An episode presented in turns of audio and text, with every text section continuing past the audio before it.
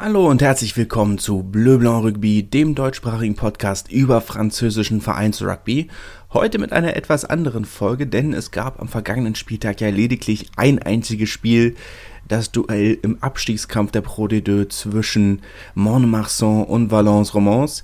Aber es gibt interessante administrative Themen, nennen wir es mal so, fast schon politisch.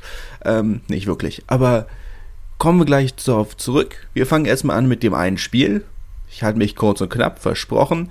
Valence Romance, tief im Abstiegskampf. Montmarsan, tief im Abstiegskampf.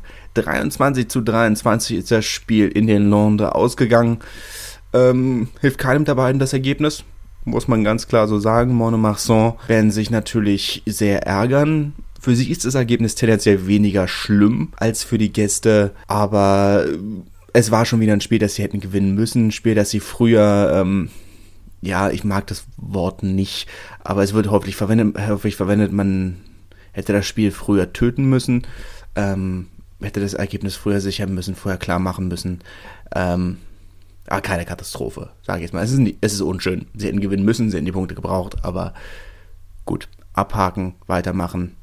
Ist so. Für die Gäste aus dem Drom ist das schon schwierig.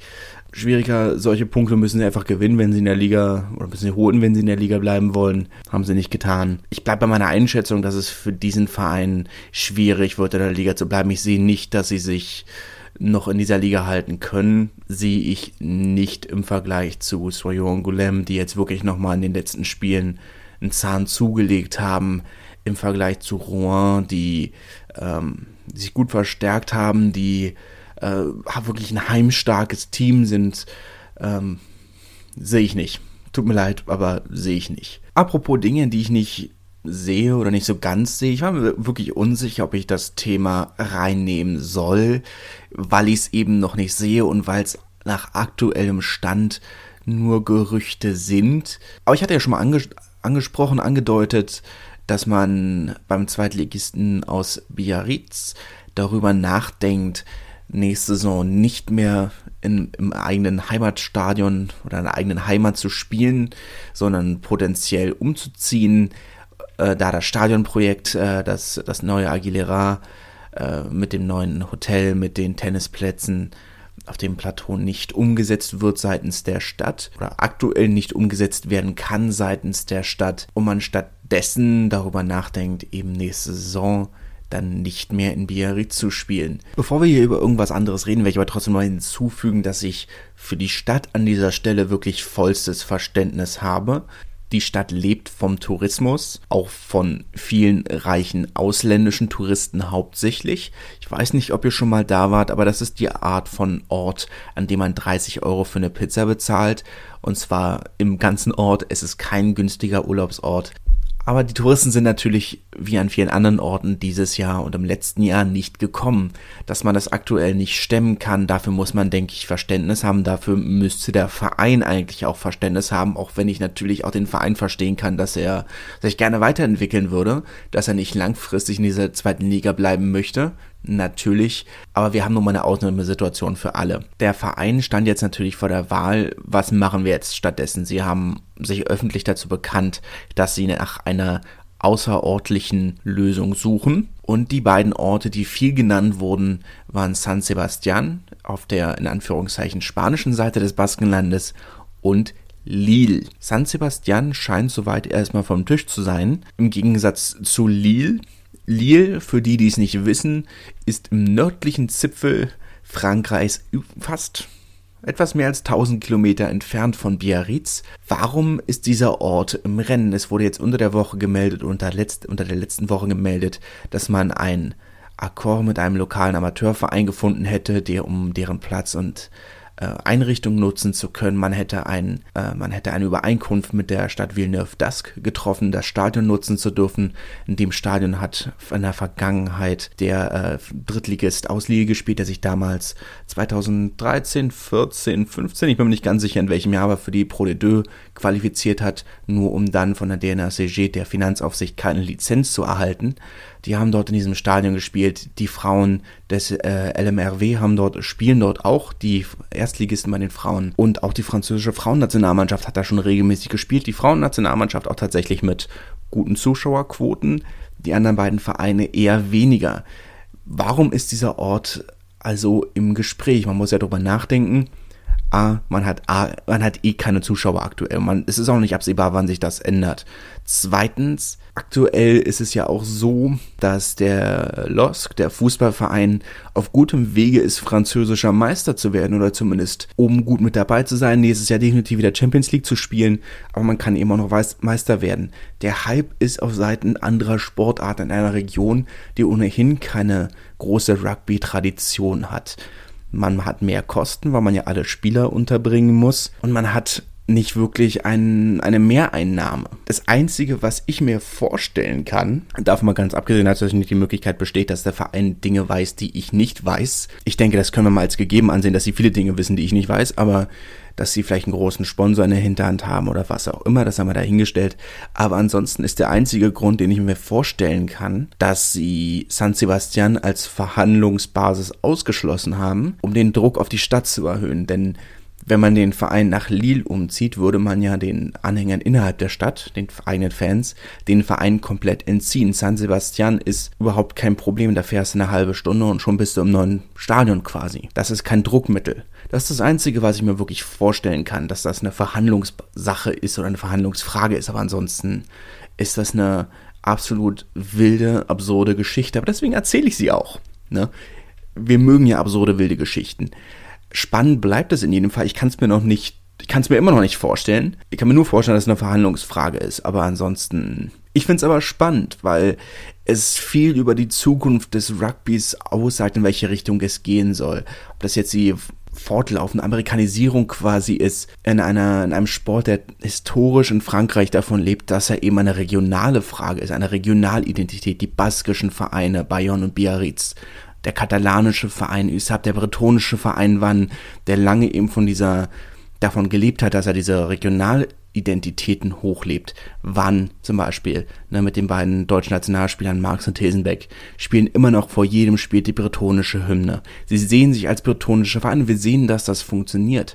Der Fußballverein aus Wann hat vor ein paar Jahren in der zweiten Liga gespielt, also auf dem gleichen Niveau wie der Rugbyverein aktuell, im gleichen Stadion.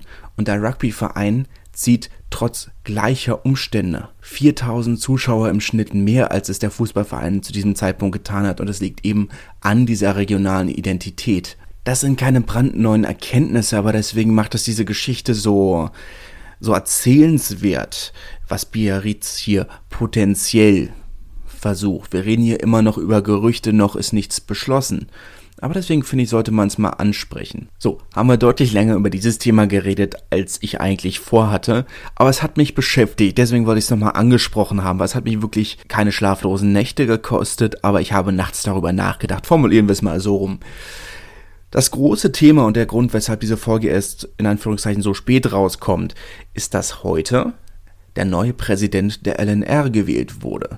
Die LNR, für die, die es nicht wissen, die Ligue Nationale de Rugby, ist quasi das Äquivalent des französischen Rugbys für die deutsche DFL. Nur eben, dass die DFL ja vom DFB mit organisiert wird und die LNR und der FFR oder France Rugby, als es, wie es jetzt heißt, vollkommen unabhängig voneinander sind. Die letzten acht Jahre, Amtszeiten sind auf zwei Amtsperioden a vier Jahren beschränkt, war der Präsident der LNR Paul Gauze, ein Katalane, ehemals Präsident von USAP, hat in diesen acht Jahren den Rugby in Frankreich deutlich umgekrempelt.